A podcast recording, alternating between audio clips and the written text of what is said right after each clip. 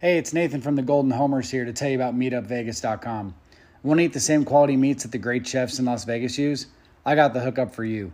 Delivered straight to your front door, MeetUpVegas.com offers steaks, pork chops, premium chicken breasts, prime rib, you name it.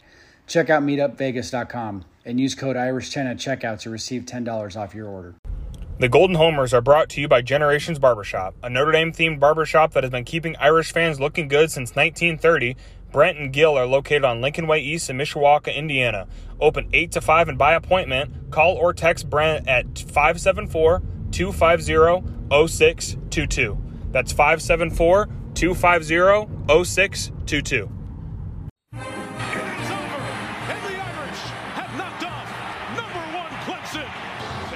the Irish after timeout. Williams right to the right side.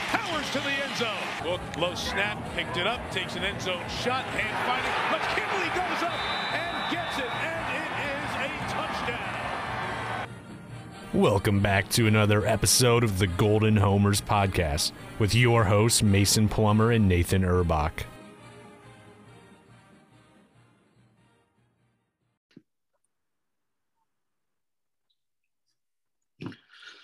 What's up, everyone? Welcome in and thank you for tuning into the Golden Homers podcast. Uh, I told you guys last week uh, we have an awesome ep- episode in store for you guys today, and that's exactly what we got.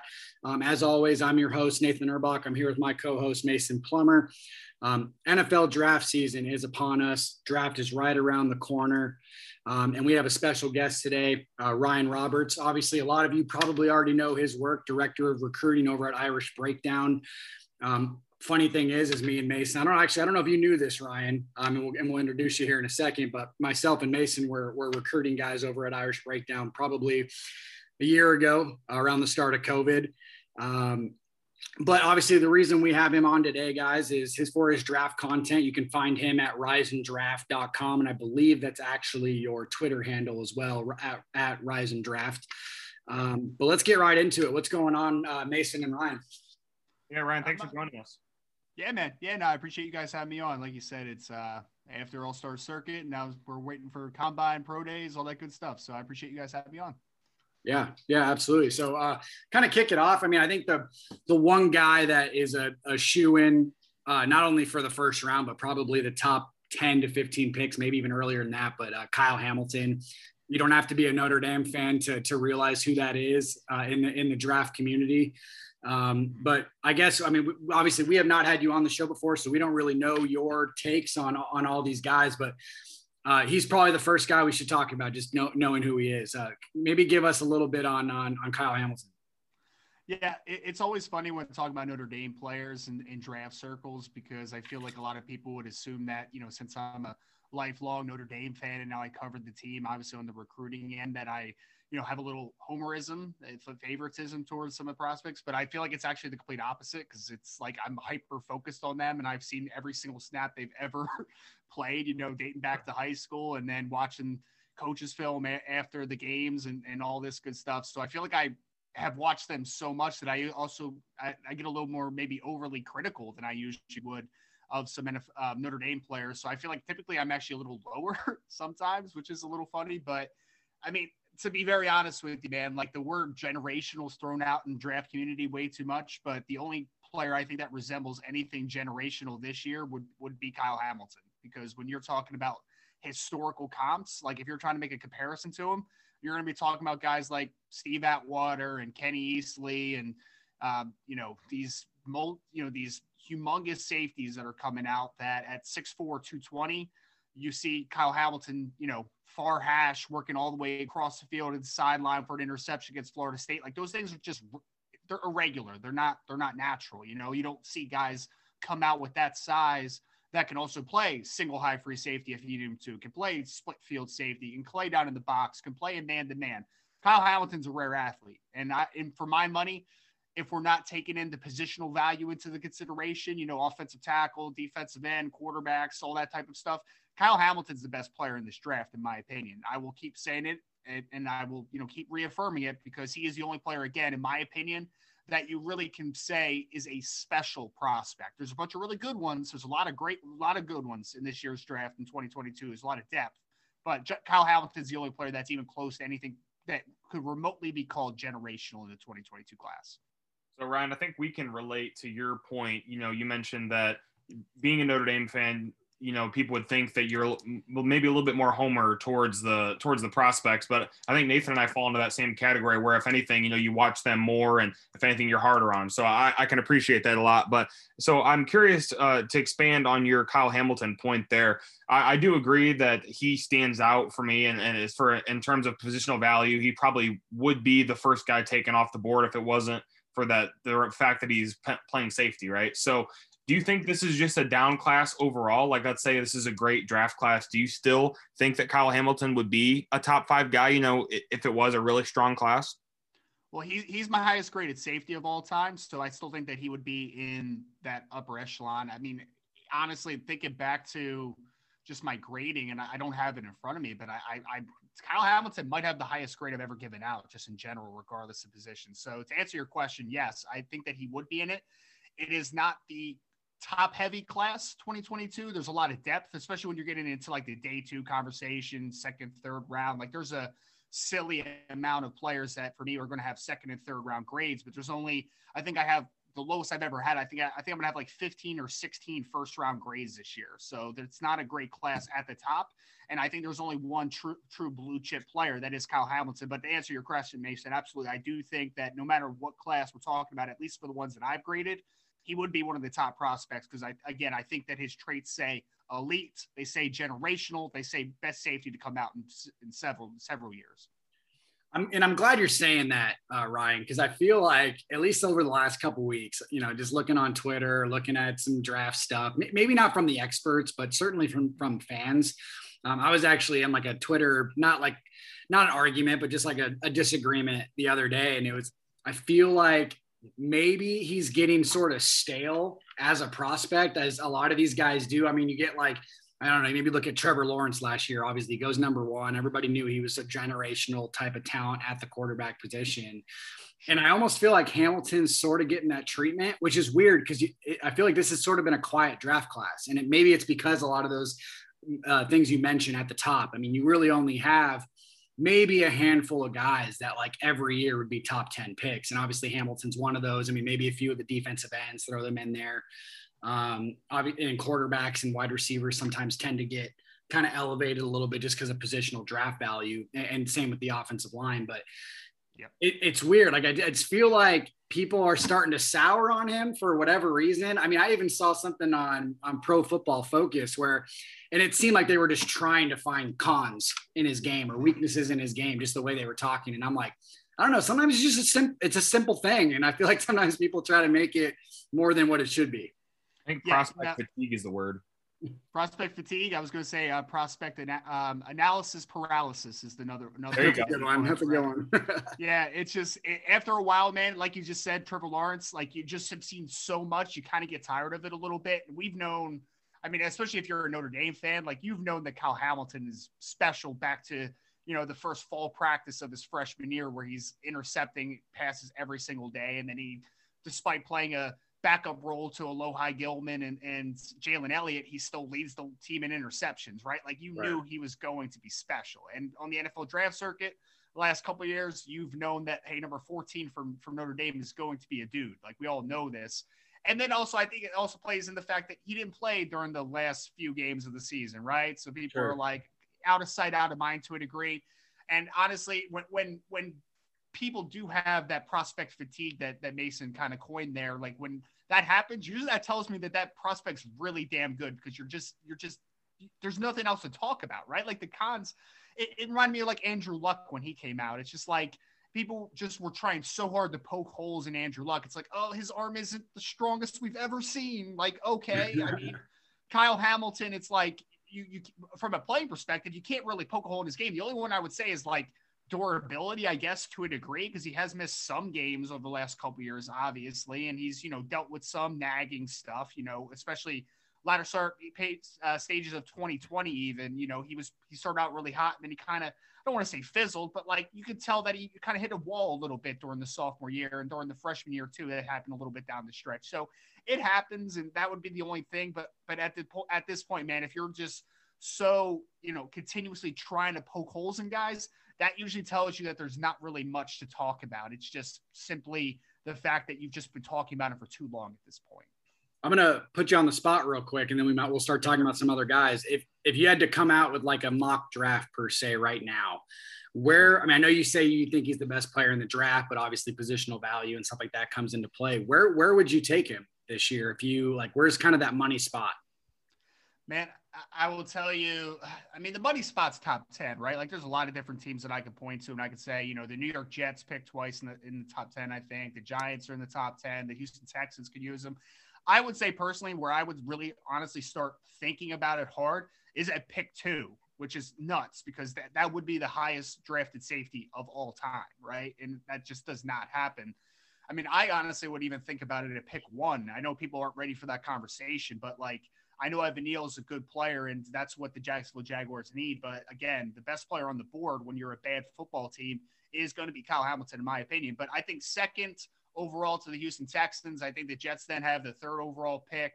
Um, and I would not be scared of him. And I know I keep talking to Jets fans about this because I keep mocking them to him a little bit. And they're just like, oh, no, we already had Jamal Adams. We don't want this to happen to us again. I'm just like, eh, he's, he's different than Jamal Adams. He's not the same guy. So I think that second overall pick, the conversation starts. And if he fell out of the top 10, I think it is not only ludicrous, but I also just, I, I don't think it's going to happen because at the end of the day, he's just, he's a special player. So pick two, we'll start there. And I'll say, I think the Jets have the 10th pick on the, you know, the back way around. So I say somewhere two, two through 10 is probably the sweet spot for him.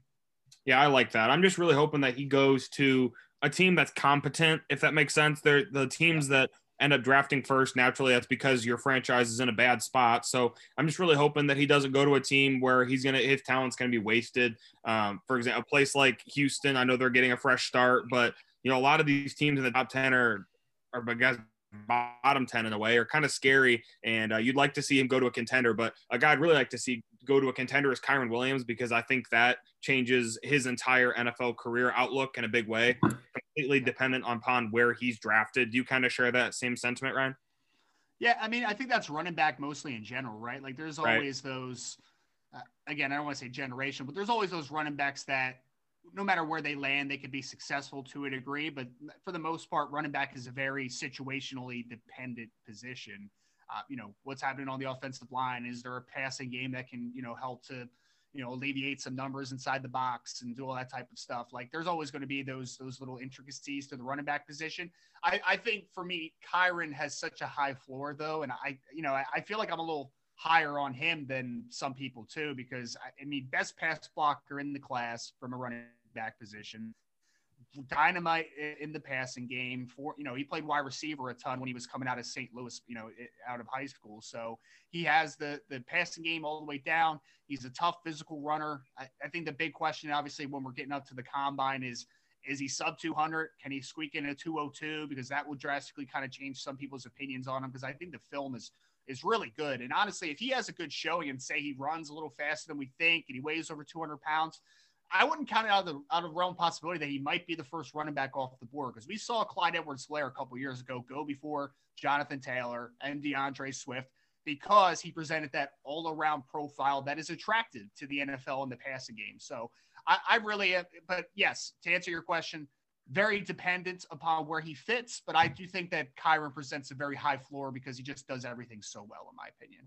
And Ryan, you got me hooked on this new on a, a fairly new podcast, the NFL Stock Exchange. Um, and yeah. I've been listening to. I've so far I've listened I think four or five episodes over the last you know just week or so, just kind of catching up. And those two guys, uh, Trevor Sikkema and Connor Rogers, are are big on on Kyren Williams. It seems too. They just did their running back show, and I think they both had him in obviously in the top five, which I think most people do. Um, I think both of them even talked about like pretty much what you said is that if if they just had a favorite running back in this class, and you could maybe from a value standpoint, because maybe he falls to the third round, or maybe he goes late second, or something like that. They, they said like, if you had to like you know just put your name on one running back in this class, they both said it'd be Kyren, and I found that interesting. And obviously, I know you said you don't. Uh, we're called the Golden Homers partly for a reason, and so like on the on the podcast, you know, we we will be a little homerish to an extent, but I mean, from a running back standpoint at Notre Dame, I mean, I haven't seen a better running back at least since Julius Jones from a draft standpoint. And you know, it's like you said. I mean, he can he can do everything. He can catch. He can he can play all three downs because of the catching and the pass the pass blocking uh, or pass protection. And like you said, if he if he ends up running like somehow in the low four fours, which it seems like Notre Dame guys tend to kind of surprise some people, Chase Claypool, Miles Boykin, et cetera. Um, you know, if he ends up running a little bit better and like you and like you mentioned as well, come in and maybe a little higher weight, it wouldn't surprise me at all if you know some team in the late first or early second round decides, hey, he's the he's the guy for us and he fits our scheme scheme the best. Yeah, no, and, and I think that there's this big misnomer about about Kyren that's kind of goes around, especially like in the media side of Twitter. It's like they everybody assumes that he's just like this just pure third down back that can't break tackles. And I'm just like, I don't think you've watched Kyren Williams play football. he breaks so many tackles. And honestly, this year, you know, his his yards per carry were a little down comparative to the year before because offensive I mean, line. Notre Dame's offensive line was bad. Like let's just call it what it is. They were they were a bad offensive line this year. And I actually think that helped him a little bit because I thought Kyren Williams' vision and his patience this year were drastically improved because it had to. Like you had to behind this offensive line this year. And I mean, I think I for me, the top rated running back that I have in this class is Breece Hall from Iowa State. And then after him, I have Kyren number two right in front of Isaiah Spiller because I understand that there is just going to be some arbitrary things about, you know, when the when we're talking about the the analytics side of, of the conversation, right? A sub 200 running back, and that's why I say that 200 threshold is so important when you're less than 200 pounds, it just drastically decreases your likelihood of being a high volume carrier. Like it just is what it is. But if he's over 200 and he tests well, like you said, like 448, 449, even 45 flat, I'd be like, cool. Then we're working because I think that then he'll have the opportunity to rise. Because I think that people just again have this misnomer like he's just this underdog type of small back who can't break tackles. And that's just not the reality, in my opinion. I don't think that there's an athleticism deficiency on film at all. I think that he just kind of hits every every you know box that you would want as a player. And I think that the, he can really tackle this process very well because I think that I I, I just I just think that he's going to test a lot better than people think because I think that he's going to run around four five zero maybe four five two, somewhere in that ballpark. But I also think that he's going to vertical very high. I think I'm going to say high 30s in the vert. I'm going to say broads well because he's an explosive kid, and I think the change of direction is going to be really good too. So I think the upside is immense, and I think that he could be that first, maybe second running back off the board because he's going to be a guy where people are going to be like in the modern NFL with how you catch the football and how you pass block. You're going to be able to play a high volume of snaps, even if at worst you're a situational player on first and second down.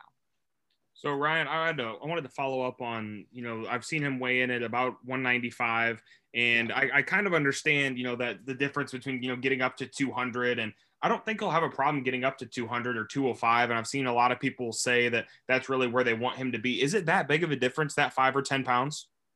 It, it, is just from a so it, it's it's just the analytics side of, of the conversation right? Like there's been some running backs that have been very successful at a lower weight like a 195 197 but when you're just talking about the the examples and the proof that it can work that when you get over 200 pounds there's just so many more examples of guys being successful at that weight than the lower than lower than 200 pounds. That's why thresholds are just such a big talking point in the draft circles because like one that we always talk about is the nine inch hands for a quarterback, right? When, you're talking about less than nine inches, then you're talking about a like almost no like no outliers. It's like Michael Vick at eight eight and a half inches, and then the next person has nine. It's like Jared Goff and Daunte Culpepper and those dudes, right? So like when you're trying to gamble on a guy like a Kenny Pickett, for instance, that supposedly has lower than nine inch hands, as a as a team, you're like wow, man, like I'm going to invest millions of dollars in a player that is an outlier. Even if he's successful, and he might be successful, there's just not a track record of that size being successful at the next level, talking about hand size. And when you go to the running back position, it's the same thing. It's like there are some situational running backs that have been good at the NFL, but we're not drafting a situational pass catcher to be, you know, as a top 50 player. Like we can get that guy third, fourth, fifth round. Like you can find that. But if Kyren's able to kind of you know, dispel that misnomer and say, like, hey, I can be a 200 plus carry guy, also be a 50 plus reception guy because I'm 200 plus pounds. And now all these guys show that I can be that guy. That's just where that, again, that analytics side just kind of verifies that that weight can work versus it being sub 200, where there's just less of a likely of an outlook, if that makes sense. Yeah, I'm really excited to see like his three cone and some of the other quickness drills that they do at the combine. Because I think he's gonna, he might be the best running back in the draft. That when when you look at from those perspectives, and yeah. um, that's probably where he's gonna, gonna kind of get that the money maker. But do you? Uh, I, I, have kind of two things for you. Do you? Sure. The, the, big question for him has always been kind of his long speed. Um, yep. I, I, do think against, you know, he had that long run against Clemson in 2020. Um, this year, I mean, he had the North Carolina stiff arm and, and ran it down the sideline, and, and, and, guys didn't catch him there. And I feel like he's shown over the last couple years, he, he, the long speed can be there in spurts um, yeah. for him, and that's why I'm very excited to see. I mean, obviously, it's 40 time as well, and it seems like under Matt Balis, guys, you know, are are more often than not running faster than people expect. So I, it wouldn't surprise me at all if Kyren even fits into that, maybe even that low, like not low four fours, but the mid four, more mid four four range, like four four five or something like that. Um, so yeah, so first question obviously is, do you worry about his long speed? And then obviously player comps are always kind of a fun thing. Uh, maybe kind of put a player comp to, to his name. Sure. Um, so I will say am I worried about his long speed? Not really, because I think that I think that the 40 times a little overrated for the running back position in general. Because I mean, how often are you ripping off 40 plus yards and just in general, right? Like yeah. I'm I'm more worried about the the quickness, the the first 10 yards. Like I'm more worried about that, you know, that stop start. Like that's what really kind of does it for me because if, if you're able to, you know, uh, uh, take, you know, take a quick gap and then break to the second level, then you know that's all that matters is that you were able to just kind of break into that daylight for a second. But I, I think that if I had to bet money, I would say it's about four five two, four five three. Like that's what I kind of see on him, and I think that's more than good enough. Like as long as it's not four six something, right? Like he, he needs to be four five type of athlete. If sure. he gets four four eight, four four nine, then we're really talking because then he drastically che- checks off that box. Like that, that thing is done. No one can talk about that anymore. I, I, think that the thing that he has going against him is I think that he does have some straight line speed. I just think that he's short. You know, he's got he's got short legs. Like it takes a little bit to get going. You know what I mean? So, um, so I don't think that he's got the kick to him. You know, going back to like a track term, right? Like that last that 200 runner that's got that kick at the end. I don't know if he has that kick, but I think he has that short short burst explosion, and I really do see you know an, enough long speed. Um, as far as a comp, a guy that just kind of comes to mind for me when I think of contact balance. I think of a guy that's just, I mean, second effort runner, you know, bursty, but maybe not that dynamite long speed. I think of Devonta Freeman that used to play obviously with the Falcons. I think he was on the Giants at some point after that. I, I can't even remember, but he was a really good football player for the Atlanta Falcons for a few years and kind of the same thing, man. Like that toughness, the determination as a runner, you can't really teach that. Either you have kind of that inside of you or you don't. And I, I, one thing that we didn't even talk about is that Kyren Williams is one of the better leaders that I've seen don a Notre Dame uniform in recent years, man. Like you can just see the energy and the juice that he puts into the offense and everybody yeah. around him. So that's just kind of what I see is that just determined efforts, low center of gravity, patient runner that just runs a lot bigger than maybe he's listed. So Devonta Freeman's a guy that kind of pops in my head a little bit. I'm glad you said that name because I feel like he's kind of been pigeonholed a little bit by people who maybe maybe don't know what they're talking about as much, obviously, as some of the experts. But you hear James White, you hear Nyheim Hines, and guys that are not traditional three down backs. And if you've watched anything in regards to Kyren Williams' film, at least at the co- collegiate level, he's for sure a, a, three a three down back, and I think we all agree on this podcast he, that he will be. Um, mm-hmm want to definitely get into some, and I know Mason probably will have a question on this too, but want to get into maybe, I think those are like the two guys that when you're, if you're looking at Notre Dame's film this year for 2022 prospects, you know, Kyle Hamilton's going in the top 10, you know, Kyren Williams is going to be one of the better running backs in the draft. Where they maybe are a little bit lacking or is, is everywhere else. A lot of guys decided to return um, that maybe would have been able to get sneak into that second, third round range. Um, but but certainly some intriguing guys, at least in my opinion, and, I, and I'm sure you guys both uh, share the same sentiment. But um, maybe the first guy I would probably bring to mind is is MTA uh, Myron Tagovailoa Um, I know I'm fairly high on him as a guy that if he tests well at the combine, he he could sneak up some draft boards, maybe even into late day two, um, but probably early day three. Um, may, maybe run over him, and then if, if Mason, I'm sure Mason has some guys he wants to bring your way as well. Yeah, sure. So Myron's a really interesting player. Obviously, I mean, I mean, you guys know the backstory. You know, multi-year starter at defensive tackle, playing around 285. Then he loses a bunch of weight to play the bit, the you know, the strong side end this past year, and around 260 pounds. he's going to be a guy that's going to be a little of an interesting conversation because there's going to be I keep talking about it a little bit on Twitter. Like, there's a big difference between being a hybrid player and there's a big difference between being a tweener. He kind of fits a little bit into that tweener role to a degree because you're you're kind of like, is he a perfect fit at defensive end? Well, he doesn't really boast what you would traditionally think of as a body type for that position, right? Like right. long, you know, long arms, tall, all that type of stuff. He's around six foot two and some change. And I think he had like 32 and a half inch arms, 33 inch arms. So like it's not a big guy, obviously, on the edge that you traditionally think of. And he's certainly now at 260 pounds, he's not a traditional inside player either. Like he's not going to play defensive tackle in a 4 3 at 260 pounds. So the question is, what is he exactly? Well, I think we saw he went over to he went over to the East West Shrine game out in Vegas and he's just a good football player. Like that's just flat out what he is. I mean, he was in one-on-one drills, like he is making offensive tackles over set, hitting inside moves. He's really slippery in the run game, working the gaps. I mean, he's got something to him that can make it in the NFL. The problem is that I think that he's going to be very scheme specific to certain teams, right? Like I can see a New England Patriots loving him because you know they they kind of they kind of beat to a little bit of their own drum. You know what I mean? They they like guys that have a little bit of versatility, but maybe they don't fit 100% into one specific role, but they can do multiple things. So I think that he, Myron is, I think he might have the biggest testing day outside of like Kevin Austin from Notre Dame, right? Where you're at, you're at to say, what does his testing numbers look like? Because if it is something where you're like, okay, 260 pounds, Ren's 477, had a solid verts and has some explosiveness, so you're like, okay, maybe he can be a base end that can work inside and passing downs. And now that's kind of what the outlook is. But if he goes to the combine, he runs four, you know, five flat or four nine five or something, you know, pedestrian like that at 260 pounds, you're just gonna kind of be like, man, he's a tweener. Like he doesn't have the natural position. So, but he's a good football player, and I think that the testing is going to be huge. And I think that he can stick long term because he can do a lot of different things. He is a versatile player. And the one thing that you always loved about Myron Tagovailoa-Amosa is that he plays every single snap like it's his last, man. He plays with an incredible motor. So I have no question that he's going to get into a camp and that he is going to push his limits to making a roster. The question is, what is his position at the next level? And that's something that I think testing is going to answer a little bit from. Gotcha. Okay. So another one that I'm really intrigued about is Kevin Austin.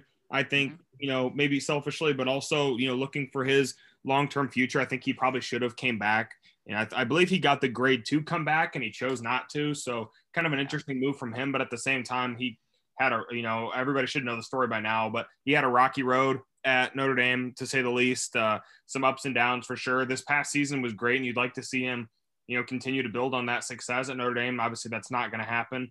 So, yeah. what, what do you see from Kevin Austin? He's going to need to test really well. He's going to need to be able to catch the ball and, and look really good in some drills uh, in order to to give himself a shot to be drafted. I think. I mean, I think he's going to get signed somewhere and have every opportunity to succeed. But uh, you'd like to see more film on him for sure. So, uh, what, what is your kind of outlook on these next couple weeks leading up to the draft for Kevin Austin?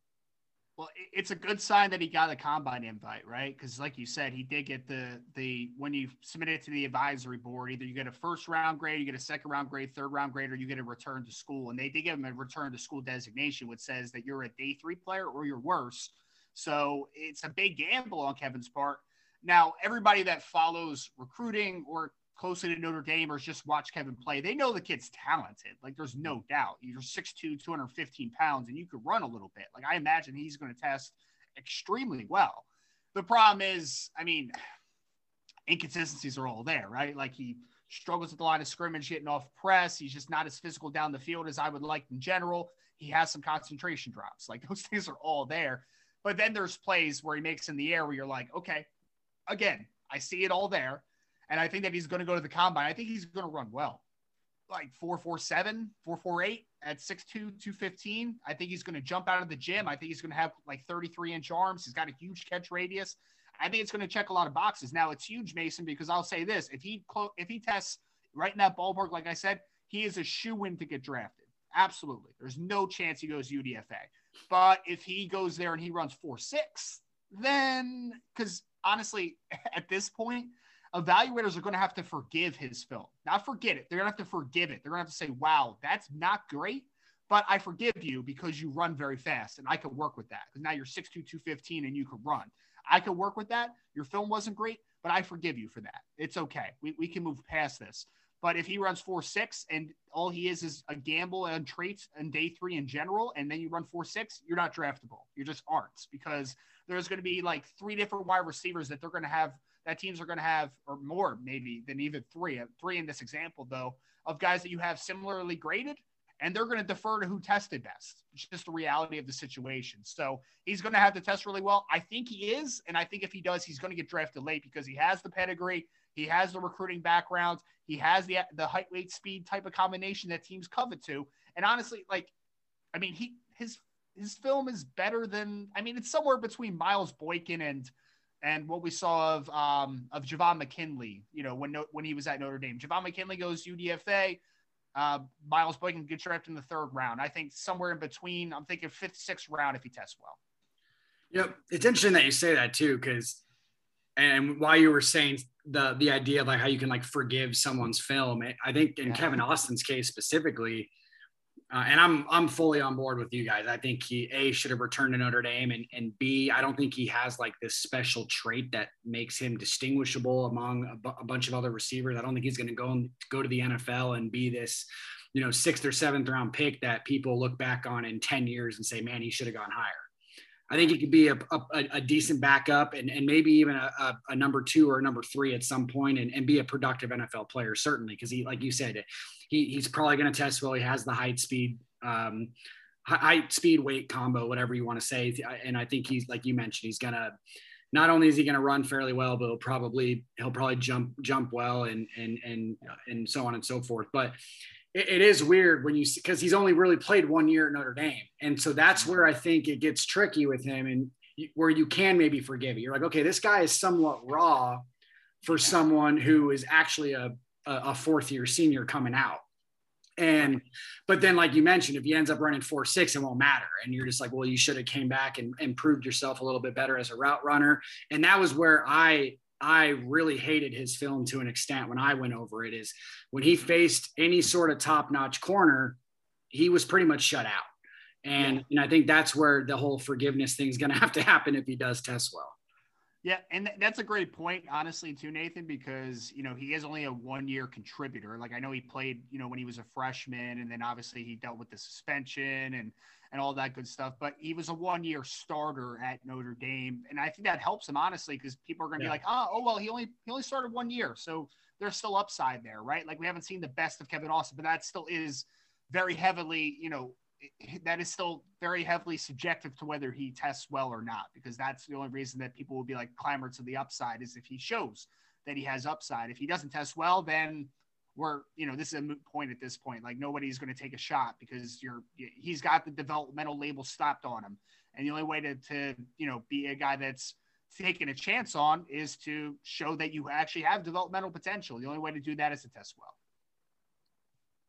Gotcha. So do you think that I mean, I, I'm thinking over this class in my head right now, and you know, it's kind of noted as a deep receiver class. So uh, just the things seem to be stacking against Kevin Austin, which you know kind of blows my mind that he is going. You know, betting on yourself is something I respect, but at the same time, if he doesn't test well, if things don't really go well for him, I mean, I just I'm thinking of what could be like the, the possible scenarios. I mean, there's a shot that he doesn't get drafted at all, and then it looks really bad on him. I don't know, man. Uh, I, am a little bit worried about him. I, you know, in the past couple years haven't been super deep receiver classes, and this one definitely is. So yeah, you, you know, you slot him at a, the fifth or sixth round and see what happens. But uh, I could I could definitely see a team. You know, it depends on which way you spin it. Like you mentioned, you know, with the one year of productivity, do you look at that as there's sort of an issue here, or do you look at that as okay, there's plenty to work with and he's a little bit raw. So I think it's all going to be the outlook of of what people what people see with him.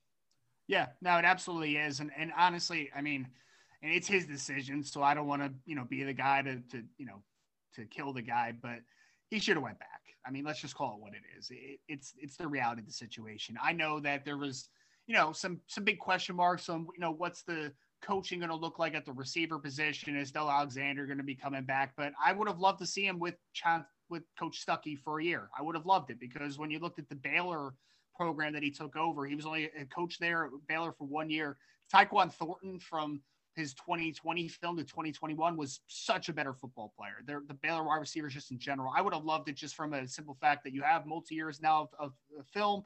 You could say, hey, 2021, I was okay. 2022, I took a huge step and I took a big leap forward. And, and in theory, right now, as far as uh, kind of the outlook of the future, like you said, Mason, it looks like 2023 draft wide receiver group is not going to be nearly as as deep at, at least as the 2022 right. group. So I, I think that I mean honestly, like Kevin Austin should have went back. There's no doubt about it. He's betting on himself.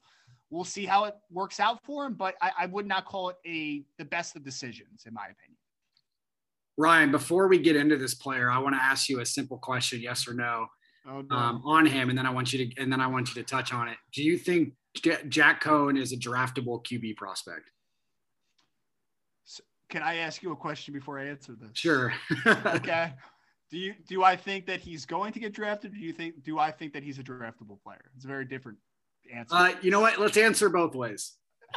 um, I would not I would not draft Jack Coan, but I think he's hundred percent getting drafted. I would honestly at this point be shocked if Jack Coan did not get drafted. Man, he went to the East West Shrine and he was the best quarterback there. I'm just flat out. And it's a bad quarterback class, and there's not a lot of depth after the first five to six guys that are kind of perceived as your date, you know, top two, three round type of guys. So I think Jack Coan absolutely gets drafted, and I would not be shocked if Jack Coan holds on to a job for a few years because there's just a there's a safeness to Jack Coan. There's no nothing dynamic, but I I I, I would be shocked at this point if he did not get drafted. He's going to go number 199 overall and somehow become the next goat or something like that, right? oh God, could you imagine, dude? That would be the greatest thing ever. I, uh, I mean, I'm hoping for Jack, man, because like honestly, great guy. I, yeah, no, great guy, great family, great story. It's all good, man. Like I, I mean, I'm being very honest, and I, you know, I've been on record with this, so I, I don't care if it's out there. Like when they when they took him as a grad transfer, I was very underwhelmed with with that whole conversation. I was just like, oh, okay, that's that's fine, I guess. And he improved a lot during the season. Like he played good football down the stretch. So hats off to Jack Coan. And I mean, you know, I thought he ended the season off very well. And again, he was the best quarterback at East West, in my opinion, out of you know, it wasn't a great quarterback group, but it's still, you know, Brock Purdy from Iowa State and Skylar Thompson from Kansas State, EJ Perry from Brown, and like there's still some good quarterbacks in attendance at East West. So I don't want to sit here and act like it was you know a terrible group, but it, it wasn't the best, obviously. But he's Jack is is luckily walking in for himself into a situation where it's not a great quarterback class. Like I said, I mean at the, at day three, am I going to take a gamble on EJ Perry from Brown, or am I going to take some, a known commodity in Jack Coan? Like, there's just those conversations. So I, I just think that Jack, Jack Coan kind of has that make it backup mentality that he could probably stick around for a little bit. I tend to agree, and it just it would really be something if he had even the slightest bit of mobility to help him out, but he he just doesn't at all. It's just zero speed on Madden kind of thing, and at least not in the at least not like in the pocket. When he gets going, it's not horrible. Yeah but in the pocket, it, it's just brutal. Yeah, and uh, I mean, I don't even know what to say. If he had just the, the slightest bit of mobility, I think it's a different story. And you know, you're looking at a, a different player, really a different prospect. The accuracy is there, and everything you want from a quarterback, from you know, essentially the waist up is there. But uh, the mobility is a big thing, especially in today's NFL, trying to avoid these ridiculous edge rushers. So um, yeah, I can see him holding on to holding on to a spot, a backup spot for a long time, considering his accuracy. And he's a guy that can go in there and potentially win a game for you. He's competent and is accurate with the ball. He's not going to do something stupid for the most part. Um, but yeah, just the littlest bit of mobility would be great. Yeah. Now, I mean, but but honestly, and this is another misnomer that gets thrown out there a little bit in in uh, in drafting is that people think that like, oh, day three, I'm going to take a gamble on like this toolsy quarterback, and that really never happens. Like they always take just the guy that they know what they are, right? Like they know what the known commodity is. And you right. obviously the the guys that always get made fun of, like the clipboard Jesus, right? Like Charlie Whitehurst and Chase Daniel and Tim Boyle started a game this year. Like none of those guys are athletically incredible prospects. That's what gives them a limited ceiling, right? Like they're not going to be starting quarterbacks, but those guys that end up being backups for the most part are the non-toolsy safe players that if they have to get forced into a game, you know that they're not going to kill you. And Jack Coan, you know, is not going to kill you. He might not always win the game for you, but you also, he's probably not going to lose the game very often either. So the safeness, I think, does really kind of go into his, into his wheelhouse a little bit. And I think it actually helps him to a degree, to be honest. And you're, and, and you mentioned you were kind of underwhelmed when he came to Notre Dame. You're certainly preaching to the choir on this podcast. I don't think you're going to find two guys that are higher on Tyler Buckner than myself and Mason. And even though he's sort of, you know, was obviously raw coming out of high school with the limited playing time that he had, unfortunately, because of a, a couple of different reasons. Um, you know, we we were me and Mason were preaching Buckner 2021 when he was like a junior uh, in high school. But what would you say the best case scenario is for Jack Coan? I, I look at him and sometimes I see like a little Nick Foles in his game, but obviously we see like what I mean. Nick Foles was a second round pick. I, yeah. I, obviously don't see Coan being in that type of level. I don't think he has necessarily the same arm strength that Foles does. I mean, I know Foles kind of is known for the deep ball at least a little bit, um, but he's obviously a guy that very little to no mobility or mobility. Um, you know, wins from like Mason said, the waist up, um, accurate passer. And I, and again, I don't think he's going to be on Nick Foles' level. I think Nick Foles was a, a, a much better prospect coming out, or at least you know perceived prospect coming out, and he, he certainly has proven it in the NFL to an extent. But what would you say is kind of like the best case scenario for Jack Coan at the at the NFL level?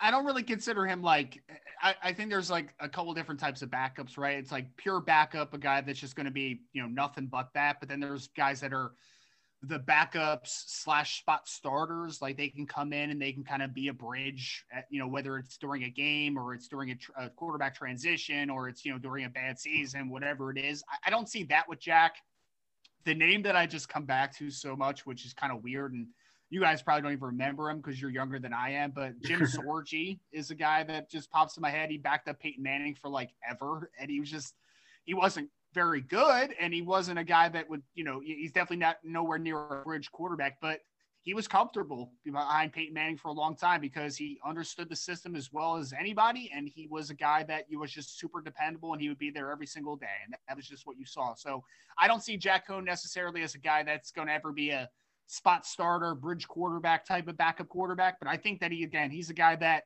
could might maybe get lost in the NFL a little bit to a degree when you think of like wow, you look back like seven years from now, you're like, wow, Jack Coan played six years in the NFL. That's crazy. I didn't even know he was playing and he was just there collecting a paycheck. And that's awesome for him. But that's just kind of, you know, the outlook I see. I think, I think he's true backup more than backup potential spot starter, if that makes sense. Backs up Tom Brady for five more years when he goes to the 49ers. Man, it's a good, good paycheck, man. You never have to play it. You're guaranteed. I mean, Ryan, that's what I was just about to say is I, I, I don't know if it's kind of a potential like hot take just because – if you make it to the NFL, you obviously want to play. But I've always thought being a backup quarterback would be the best job ever. Absolutely. You're the most popular player on a team, and you make a, a good. If you're behind somebody good, like you never have to play, but then you're always still the backup. Everybody clamors to the backup. I live right outside of Philadelphia, and every time the Eagles have a backup quarterback, they're like, "Oh yes, he's better than the starter," and it's never actually reality. Like it is what it is until he actually plays. But it's the best. I mean, it's the best job in sports. If you're a good, if you're a good to solid backup quarterback behind a really good player. You never have to play. You collect a paycheck, and it's a good. At least ten years, yeah. Yeah, for real. Hey, and Philly, it worked this past year with Jalen Hurts. They they ran Wentz out of town, and Hurts ended up being the starter. That's true. That's true. Yeah, uh, that's not, that's a good point. But they they, you know, they, they still think that they're a quarterback factory, so it's a little bit of a joke. But. Yeah, now it's Minshew or something, right? yeah, exactly, exactly. Well, these things happen at Notre Dame too. Like I've already, I'm already tired of pe- people talking about Drew Pyne, who I don't think is anything special, and we're going to get more of that going into the fall. That he should be the starter, and Buckner's first interception, he'll Drew Pyne's the god. He'll he should come in and save the season. And I'm not mentally prepared for that. No, man, it's it, oh, I mean, if we're just talking Notre Dame, I mean, I've always been. I mean, it, it, happens honestly. Like I remember, like, oh, I was like the biggest like Ian Book supporter at first. You know, I'm like, oh man, put the backup in, put Ian Book in, let's do it. And you know, back to like the the Sean Kizer after you know Malik Zaire got hurt, like, oh wow, the backup, and then you know, it, it's it's just always gonna happen, man. That's just the, the nature of it. It's the underdog type of type of cliche, I guess. I just I just hope Tyler Buckner is everything that people think they are, so we don't have to worry about the uh, right. the backup quarterback next season. Ryan, is there are there any other guys in this draft for Notre Dame that you think are a draftable um, or if even if they aren't, I mean, obviously, I mean, a guy like Kurt Hinish, for example, comes to mind as someone who maybe spends a couple years in the league just because of his motor and and toughness and so on and so forth. But are there any? I mean, maybe mention him a little bit, but what are maybe some other guys in this in this draft class that you think might have a shot at maybe sticking around for a little bit? I think the two guys that are going to be uh, taken as you know priority free agents are Kurt Hinish, like you said, and Drew White, obviously the linebacker. Um, the the problem is that both of them kind of lack traits a little bit, right? Like Kurt, I mean, Kurt had a great career, man. He got everything out of his ability. He is a six foot one, six foot two, 290 pound nose tackle. Like that is just not sustainable at the next levels. But right. he's a tough football player. He plays with a great efforts and he's a physical dude. So like could he latch on to a practice squad or maybe, you know, in the active roster for a year or two? It's it's possible. And Drew White played a lot of football at Notre Dame, and it was mostly productive football. I know his season obviously did not go the way he wanted to this year with the injury and everything, but he's still a tough kid, played a lot of football at Notre Dame. He'll get a long look. His thing is going to be honestly testing's big for Drew White because if he's a kid that I mean, he's he's only going to be about six foot, six foot and a half, 225, 230 pounds. So he's going to be a small linebacker. But if he runs four sixes, then you're like, okay, maybe he could be a special teams guy, and that's kind of kind of be where he latches on. But I, honestly, I, I, don't think that either one of them have the outlook necessarily to latch on long term because I just I just think honestly both of them just kind of lack traits a little bit. Yeah, I could see that for sure. I figured that was kind of the end of the line once we started talking about Kevin Austin and MTA. Um, you know, this is a really, really high top heavy uh, cycle for Notre Dame in terms of the NFL draft, but two super exciting prospects who I expect to to stay in the league for a long time. I really hope that you know all the all the hopes that we have for for Kyle Hamilton in the league as far as being a generational guy come true. And really, I just hope he doesn't go to a trash franchise like I mentioned earlier because it'd be way more fun to watch that way. You know, see him in the playoffs taking a, a pick six to the house, you know, stuff like that, rather than you know, playing for a team that's getting the number one pick again next year. He's going to end up on the Lions with pick two, just like everywhere. I mean, every Notre Dame player ends up on the Lions. So Lions and Vikings. What one great thing I think about um about Kyle is you know he's kind of setting a standard for Notre Dame, which is a lot of fun. Because I know we're talking about NFL draft side of everything, obviously, but when you're talking about even recruiting, when we're talking about guys like Peyton Bowen that I've spoken to, and Adon Shuler, and some of the uncommitted guys, they all unpromptedly you know talk about Kyle Hamilton and the impact he had at Notre Dame and potentially going top four, top five overall and top 10, whatever it might be. And it's just great when those guys kind of set the standard. And if, you know, if Kyren Williams sets, that sets that, you know, precedence and goes late first, second round, then, you know, the next running back recruit's going to be want, to be the next Kyren Williams. So I just think that's a big layer to obviously what Notre Dame is building, just, you know, from a, from a uh, pipeline perspective at some positions, and and it's really just exciting just to think of what Kyle Hamilton could potentially do for Notre Dame because it's I mean again generational player, great football player at Notre Dame, and it's not every so often you talk about a guy from your favorite team that could be drafted in the top ten. It's just really special time right now. Yeah, absolutely. And I know one thing Mason said before before you started talking about Hamilton was the idea that this is kind of like a top heavy class for Notre Dame, not a lot of depth overall.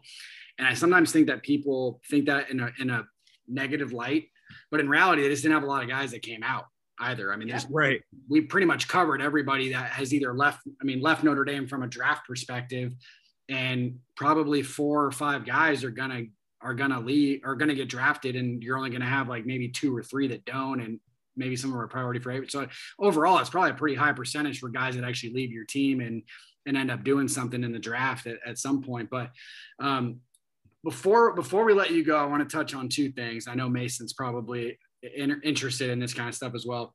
Maybe briefly touch on some of the 2023 prospects. I know it's very early, uh, but they might have another generational guy in Michael Mayer at the tight end position. Um, correct me if I'm wrong on that. Maybe he's not generational in your opinion, but um, certainly, I, like we mentioned, a lot of guys came back. Jarrett Patterson, Isaiah Foskey, um, you know, the list goes on uh, with some with some guys that can probably end up doing something uh, in um, maybe even early on uh, in, in, the draft. Uh, kind of, what are what are your early thoughts, I guess, on on the 2023 class?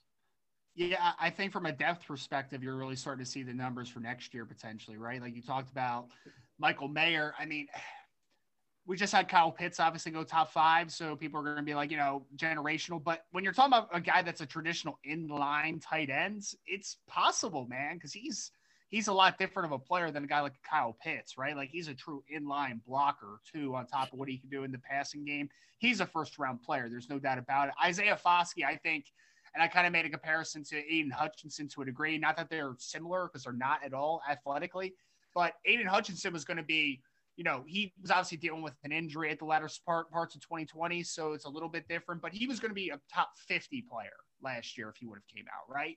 He comes back, he bets on himself coming back from the injury, and he's now top five player, you know, in, in the draft. And I I could see a similar trajectory to an Isaiah Foskey if he would have came out this year, early second round, mid second round pick probably. A lot of DNs too in this draft.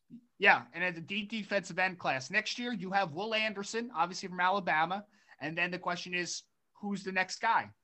It could be Isaiah Foskey. He could be a top 10, top 15 player next year. It's very possible if he takes a next jump because he took a huge jump, obviously, this year in his first full year as a starter. Obviously, you know, was a backup and still had like five sacks as a rotational player. So he could take a huge step. Jarrett Patterson was a guy that I was a little surprised that went back. I know obviously Coach Hiestand comes back, so it's like cool, come back, get tutored by you know one of the best offensive line coaches in, in college football. That makes a lot of sense.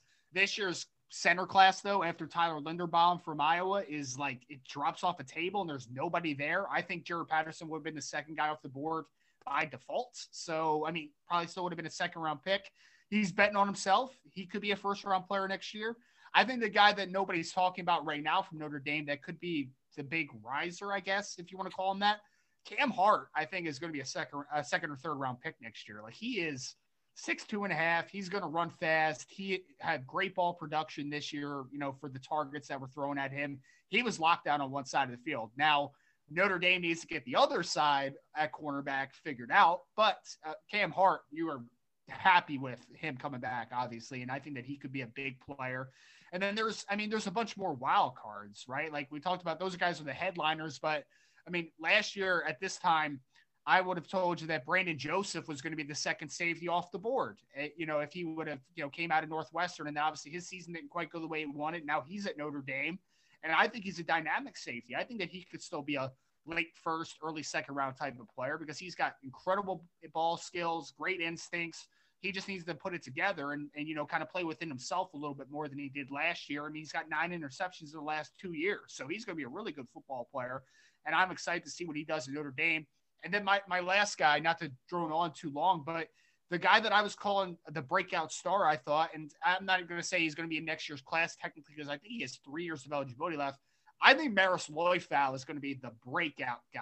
Like that's my dude next year. Like he, for me, is going to be the breakout star of the Notre Dame defense. I think that's the leading tackler on the team next year, whether he's playing, hopefully he's playing Will. I would rather him play Will than Mike, but I think that he's going to have a huge season. You watch his his tape during 2020, obviously when he was just, you know, he was a redshirt freshman just figuring it out, right? And he's his eyes are just all over the place. He's not consistent, but I mean, even in the Alabama game, there's one dude that's flying around and is hitting his butt off. It is Marist Liufau. He is playing with reckless abandon. He is long, he is athletic, and he will hit. So uh, he's a guy that I think could be a big riser in the group because he was going to be the breakout guy for this year, in my opinion. I think he would have been what JD Bertrand was, right? Like 100 plus tackles and all that good stuff. But unfortunately, he gets hurt. But I think Marist Liufau is going to be a guy that people are going to look back and be like, whoa, where the, where the heck did this guy come from? I don't know who he is, but I think he could be the breakout star for Notre Dame next year.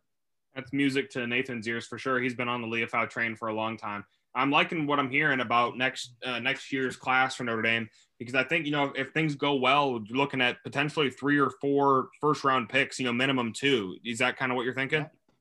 Yeah, I mean, I would say Michael Mayer for sure. Isaiah Foskey, I would say very good chance. Jarrett Patterson needs to take a step forward, but it's possible. And then, I mean, Brandon Joseph needs to take a next step forward. If, if he's the guy there, then I think we're looking at at least that. I would say two locks right now, in my opinion. I mean, there's no lock in the NFL draft world, but I'll say two guys that are highly likely. I would say Patterson's going to have a shot, and I would say Brandon Joseph's going to have a shot. So I say two to four right now is, is definitely possible. And who knows with Cam Hart, man? If he has a dynamite season, then maybe he's even in that conversation. But I would say save two to four, yes. And another guy, I mean, I just and I not to you know, belinger the point too much, but yeah. a guy that I think can have a very Isaiah Foskey like year, like how he had this year, is, is, a guy like Rylie Mills moving over to strong side defensive end. And he's certainly much bigger than an MTA. So he's the guy that you look at from a prototypical standpoint. He's not going to get that tweener label, just considering yeah. his his height and, and stuff like that. So if he moves it, again, kind of like Liufau, doubt he would. I mean, Liufau maybe actually has an opportunity to come out. I think he'd be a, a, a fourth year player at this point or whatever. But yeah. um, but Mills as a first year starter um, might start getting some buzz. He's he's certainly a guy I would think of in that in that um, I guess realm. Um, but I, one more thing before we let you go, Ryan. I hope you have some yeah. time. I don't think we could let you go here without maybe talking a little bit of Notre Dame recruiting. Sure. Um, and I know our fan or our, our, the fans of our podcast love it. Me and Mason are big recruiting nuts ourselves, and you probably see it on Twitter and stuff like that from us, and yeah. uh, our time with Irish Breakdown, so on and so forth. What, what what's kind of the I know the 2023 ranked number one on 24 7 sports, ranked number one on a lot of different things right now. Uh, and, and, certainly in a different way than they've been ranked number one in the past when it's just been somewhat early because they have more recruits than everybody else. I mean, they have the same amount of guys as Georgia, have a higher ranked class than Georgia. You know, where, where do you kind of see this class going? Maybe throw out some guys that you really like. Do you think could end up here? Yeah, man. I mean, so out of the nine recruits, I, I think that the, every all nine of them are at least a top 250 player on at least one of the platform, maybe two platforms. So it, it's it's obviously incredible when you get guys like Keon Keeley and Brenan Vernon and guys like that. Peyton Bowen's a, a potential star into the fold this early. I mean, it's it's fantastic to say the least. I think the the thing that people are going to talk about the most, at least from the NFL, uh, from the NFL, from the Notre Dame side of things, is the fact that you know, right now, seven of the nine are on the defensive side of the football, which is understandable. I mean, and, and right. it's also understandable why it is that way because most, you know, basically the whole offensive staff outside of Tommy Rees was is new hires this year. And, you know, right. obviously going back to Hiestand, Stuckey's coming in, Coach McCullough's coming in as the running backs coach. So there's a lot of shuffling on the offense, which I think is why it's t- you know taking a little bit for the offensive side of the football from recruiting standpoint to get kind of off the ground. And you maintained your I mean I know Al Golden's coming in as your defensive coordinator but you still had Marcus Freeman as the the you know symbol of the the program obviously and he's a defensive guy. So you're going to be able to maintain you know the the momentum you had as a defensive recruiting uh, perspective. But I, I really think that the key the key point's always going to be in this class is that any recruiting class you need to get your guy in a quarterback right and that's going to be the talking point I think Notre Dame's in a really good, really good place with Martin Luther King quarterback Dante Moore out of Michigan. I, I think that they're in a really good spot uh, right now. I don't know if I would say leader, but I would say co-leader. Right? Like I think that it's between him, uh, between Notre Dame, Michigan State as kind of the big guys right now, and I think Michigan's kind of trickling in third right now. Like I think that that is a actual conversation to have. And if they get Dante Moore here sometime late spring, early summer into the fold, which they should because he wants to get into the class, into a class, so that he can start, you know, figuring out the guys that are coming with him too, because that's just how it works when you're a quarterback. You want to, you know, kind of triculate guys in and, and get the best class around you. If they, if Notre Dame is able to land a guy like Adante Dante Moore, then the Carnell Tates of the world from IMG Academy wide receiver – is going to be in play. The Rodney Gallagher's of the world, wide receiver. I'm not saying they're definitely going to come if Dante Moore comes. What I'm saying is that the the the chances increase dramatically if Dante Moore gets in this class. And those are a couple guys that I'm a big fan of. Um, I mean, there, there's a lot of guys. I mean, honestly, that I really like. But those are the two, my probably my two favorite wide receivers. I would say at this point are are those two. I also like Jaden Greathouse down in Texas. They're really doing a great job at, at in Texas recruiting, def, uh, just in general. Braylon James, uh, wide receiver down at Del Val in Texas, is a guy that is very high on Notre Dame. I would probably call them his leader right now, and he's ranked the top 100 recruit by a couple different uh, recruiting platforms. So getting those skill positions figured out because I don't think anybody's worried about – coach Hiestand from a recruiting perspective, right? Like getting his guys eventually. He, they're in on guys like Samson Okunlola out of Thayer Academy in Massachusetts, Monroe Freeling down in South Carolina, um, Charles Jagusah um, out of Illinois just won state championship, I think, in wrestling for you know his his uh, weight bracket as well as, as a heavyweight. So they're in on a lot of guys on the offensive side of the football. Uh, it, all I would say for Notre Dame fans that follow recruiting, just let this one play out a little bit because it's uh, there's going to be a Dante Moore effect if Notre Dame's able to it'll find him. But those are definitely a lot of the guys. And then I mean Notre Dame's off to such a great start on the defensive side of the football. I think that they can take gambles on a lot of the you know top guys out there. Like Jason Moore is a guy out of out of DeMatha Catholic in Maryland, defensive lineman that I think that they're very high on. Devin Houston is another guy that's a little of an under underappreciated recruit to a degree um, out of out of uh, North Carolina, um, not North Carolina, out of Maryland as well. He's from Hagerstown, Maryland, and uh, St. James School, and he's a really good football player as well. Uh, a little more of a lightly recruited guy, but I think that they're going to take gambles on talent. Samuel M'Pemba out of IMG Academy at linebacker is a guy that they're going to be big on. Caleb Downs is a guy they're going to take a shot at, the safety out of Georgia. Not, not. I don't feel amazing about that one, but feel okay about M'Pemba. I feel okay about Micah Tease out of Oklahoma, the, the cornerback. Like, there's a lot of guys in this year's class. Um, to you know, to put all those tidbits out there to say Notre Dame has a legit chance to have a top three recruiting class in 2023 and be a legit, legit top three class. Like, it is a special class, one of the best classes I can remember in recent memory, at least at Notre Dame, probably the best since I don't know, going back to like the 90s. Like, I think it's that type of class. And Marcus Freeman's putting down something that's truly special, in my opinion, 2023. So, Ryan, I really like that that insight. You know, those are a lot of top tier guys, and the guys you mentioned, it's crazy the amount of players Notre Dame's in on. Those are all, for the most part, the guys you mentioned are top 100 players, which is crazy to think about. You know, you just named about two dozen guys. So, quarterbacks really where I'm focused on in this cycle. You have to go get a guy um, you might, I don't know if you feel differently. I haven't seen anything about you, uh, you know, on Steve Angeli. I'm not a Steve Angeli guy. So, you know, moving forward, you have to get a Dante Moore. And You didn't mention Christopher Vizzina. I think you have to yeah. get one of those two guys. Is that kind of how you feel about this? I, am kind of at, at, the point where I'm like, not, I, I wouldn't say I'm Dante Moore or nothing, but I would say that all the eggs should be in Dante Moore's basket right now because I think they okay. do have a legitimate shot at him. And I think that you can – recover quickly to get back in with a guy like a Christopher Vizzina, like you said, out of Alabama, or even back into the race with Jackson Arnold, although he is committed now to Oklahoma. Like, I think you can get back into that conversation, or even if you like Avery Johnson down there at Kansas is kind of like a developmental dual threat type of player. Like, I think you can get back into the fight with those types of guys. But I think that if you're really, if Notre Dame wants to take that next step and really flip the switch and make that big turn, I think Dante Moore is the guy that is is a must get almost at this point because he's a different style of quarterback than they've had. Like he's a legitimate top 10 player in this class, legit five star. And he's only two and a half hours away from where you play football, like out of South Bend, out of Michigan. So you have to go and get him. And especially with all the turmoil that's going around around the University of Michigan right now with Coach Harbaugh wanting to leave and doing all that type of stuff, and just losing Coach Gattis to the University of Miami. Like this is the time to capitalize. I think if Notre Dame is serious and wants to take that massive step forward that they keep talking about, getting a guy like Dante Moore, I think is imperative in the class.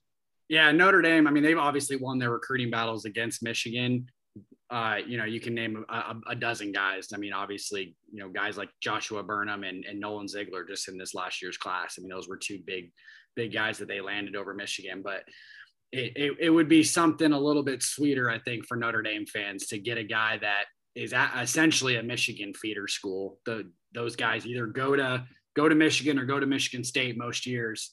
Um, and you mentioned obviously Michigan State and Michigan are kind of that right now either co-leaders or or, or running mm-hmm. two three right behind Notre Dame, and it would be uh, so yeah. It, it's not only a recruiting win in the sense that you're getting an elite quarterback, but you're also taking him away from someone that is at least in Michigan State's case, you're going to be playing them soon.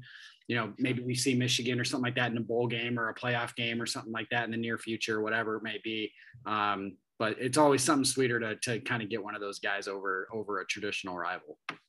Oh, absolutely, absolutely, man. I mean, I know this is obviously a Notre Dame pancake, uh, Notre Dame podcast, so I can say this. I hate Michigan, man. I, hate, I, don't. I, I, think, I, think uh, Mason's with you on that one. like, I, I, I can't stand that man. Like it's it was always them and USC. Like I can't stand either one of them, man. Like I, I don't I don't want to lose anybody to that BS team up north. Like nobody wants to lose to them. So I feel the same way. It's a lot about proximity for me because yep. I, I live in the South Bend area. So I'm as close to Michigan as you can be without being in Michigan. So naturally, you get a lot of those fans around this area, and yeah, I don't know, just the the general attitude. It's, it's something I don't know. I don't like it. Yeah, no, man, it's uh. Uh, yeah. I, I mean, I, I, we honestly could probably have like a four hour podcast about our hatred of Michigan. Like it's not, right. it's, it's not, it, it is real hatred here. So it, it, especially definitely beating, beating out a, a, team like Michigan and Michigan state for that matter. Like, not that I have like any hatred towards Michigan state, but beating, beating those teams for a Michigan quarterback would be, especially when it's a five star kid and this kid's legit. It's not like we're just taking him because uh, we hate Michigan, right? Like Dante Moore is the real deal. Right. So getting a player like that not only sets your program up for the next future, for the next you know turn of the era with with Coach Freeman, it also takes a guy right out of Michigan's backyard, which is fantastic. And then and then in 2024, go go get yourself CJ Carr and not only get a Michigan but, but another really good Michigan quarterback, and then then there would be really something uh, funny going on there. It, it, for for and we'll let you go here in a second, but yep. obviously I, I, live in Las Vegas, so USC has always sort of been the the big rival for me because every year I remember, I mean, every other year I should say, I always go down to the Notre Dame USC game down in the Coliseum, but I think over the last like four or five years since I've really been kind of entrenched into like Notre Dame Twitter, the Notre Dame beat, you know, having a podcast, analyzing Notre Dame like on a professional level instead of just a fan base level. I think my hatred for Michigan has certainly expanded. You know, you see it all over Twitter you, you get trolls and and so on and so forth that like will comment on your tweets when you're like they don't even follow you and it, and it's it's always someone that's a Michigan fan. It's never I, I don't run into any USC at all besides when I'm in Vegas, because there's a lot of USC people in Vegas, just tr- like overall, because it's, it's right there next to SoCal. Um, but I can certainly understand the hatred a little bit more now that I'm more entrenched into it from the, especially a Twitter, Twitter or social media platform. Well, Michigan yeah, has trolls on their beat as well, so it, oh. it goes all over the place. We don't need to get into that on this. Oh, All right. That was great. Uh, that was fantastic, man. Mason, you got anything else for, for Ryan before we let him go? Uh, no, I do have one other little jab though that came to mind. I was just going to say that it's probably not hard for you to get a seat at Notre Dame USC when they play at the Coliseum. No, no, it's not. Um, actually, I remember the the 2012 game, last game of the season. Obviously, they always play they always play USC at the end of the year if it's if it's at USC. Um, 2012, obviously Notre Dame needed that victory to end up playing Alabama in the national championship game, and obviously we know the story behind Manti Te'o and that that year he had, which was incredible. Um, the whole stadium at one point, I think towards the end of the the end of the game, was chanting like Te'o's name, which was pretty. It was a pretty cool moment because I think at that point I was like just graduating high school, um, or, or I'd already gra- it was like a high school. It was like a high school graduation present that my dad had gotten me and it was a it was a pretty cool moment and um but it was probably like at least 50 50 Notre Dame USC fans, if not more Notre Dame fans. So that was kind of funny. But awesome. But Ryan, I, I appreciate you coming on. Um, if you guys, for whatever reason, do not follow uh, Ryan on on social media, um, you can find him at oh, it's Risen Draft, R I S E N Draft. Um, obviously follow him for his Notre Dame takes, but you can see just on this podcast alone that he has some great material uh, in the in the draft NFL draft community as well. Has his own website, risendraft.com. Um, and I believe you have some other uh, other you have your own podcast as well, and um, and you're a scout for for for another website and, and stuff like that. So certainly go follow him at at Risen Draft. Um, we'll we'll be probably uh, trying to get you on here relatively soon, maybe right after the draft as well, just to kind of go over everything that happened. But I really appreciate you coming on, and uh, we'll probably have this out here in the next uh, couple days for everybody. Yeah, absolutely, fellas. Appreciate you guys. Thank you, Ryan. Thank you.